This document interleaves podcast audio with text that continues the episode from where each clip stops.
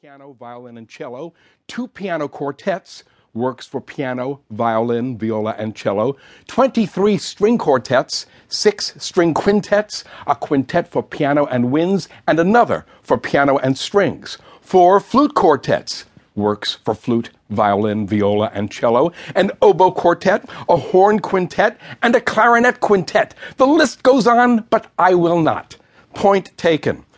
Mozart wrote a lot of chamber music, and much of it, most of it, ranks among his greatest music, making it some of the greatest music ever written. Mozart's chamber music constitutes a blessing of inconceivable richness. Now, obviously, we're not going to have time to discuss anywhere near all of this music during the course of these 16 lectures. So let us first identify the criteria for selecting the pieces we will study, and then discuss the methodology we will observe over the course of this survey. Selection criteria. Mozart wrote his greatest chamber music after having settled permanently in Vienna in 1781 at the age of 25.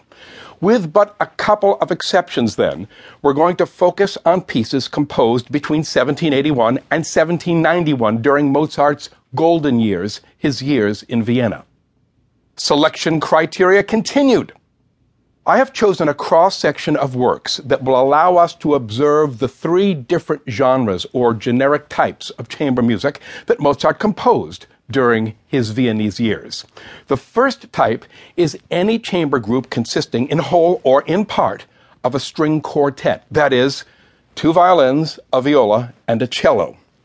From Mozart's day to our own, the string quartet has been considered the single most important and prestigious chamber combination, an importance that extends to any composition based on a string quartet, like a string quintet or a clarinet quintet.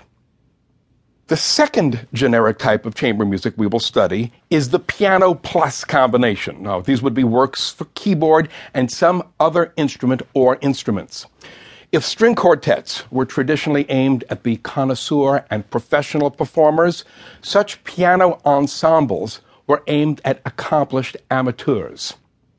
The third generic type of chamber ensemble is, well, everything else oddball combinations that employ neither a string quartet nor a piano. In general, Mozart wrote such pieces for specific occasions and or for specific people.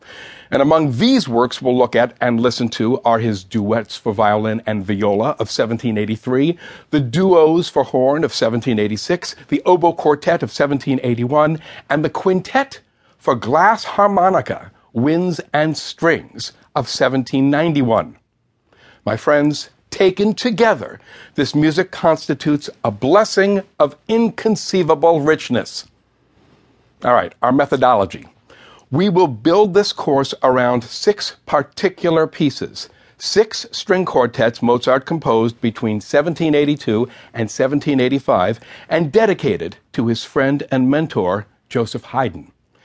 Known collectively then as Mozart's Haydn quartets, these six string quartets will constitute the, the spine of this course, around which the other chamber works will be arrayed and studied. And although this is, of course, a course primarily about the music, the biographical details that lay behind the creation of this music cannot be ignored, and so ignore them we will not. Tease.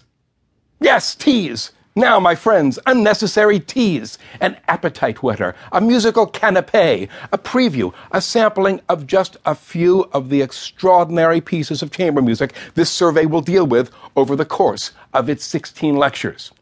We begin with the opening of the first movement of the string quartet in G major, Köchel 387, the first of Mozart's so called Haydn quartets.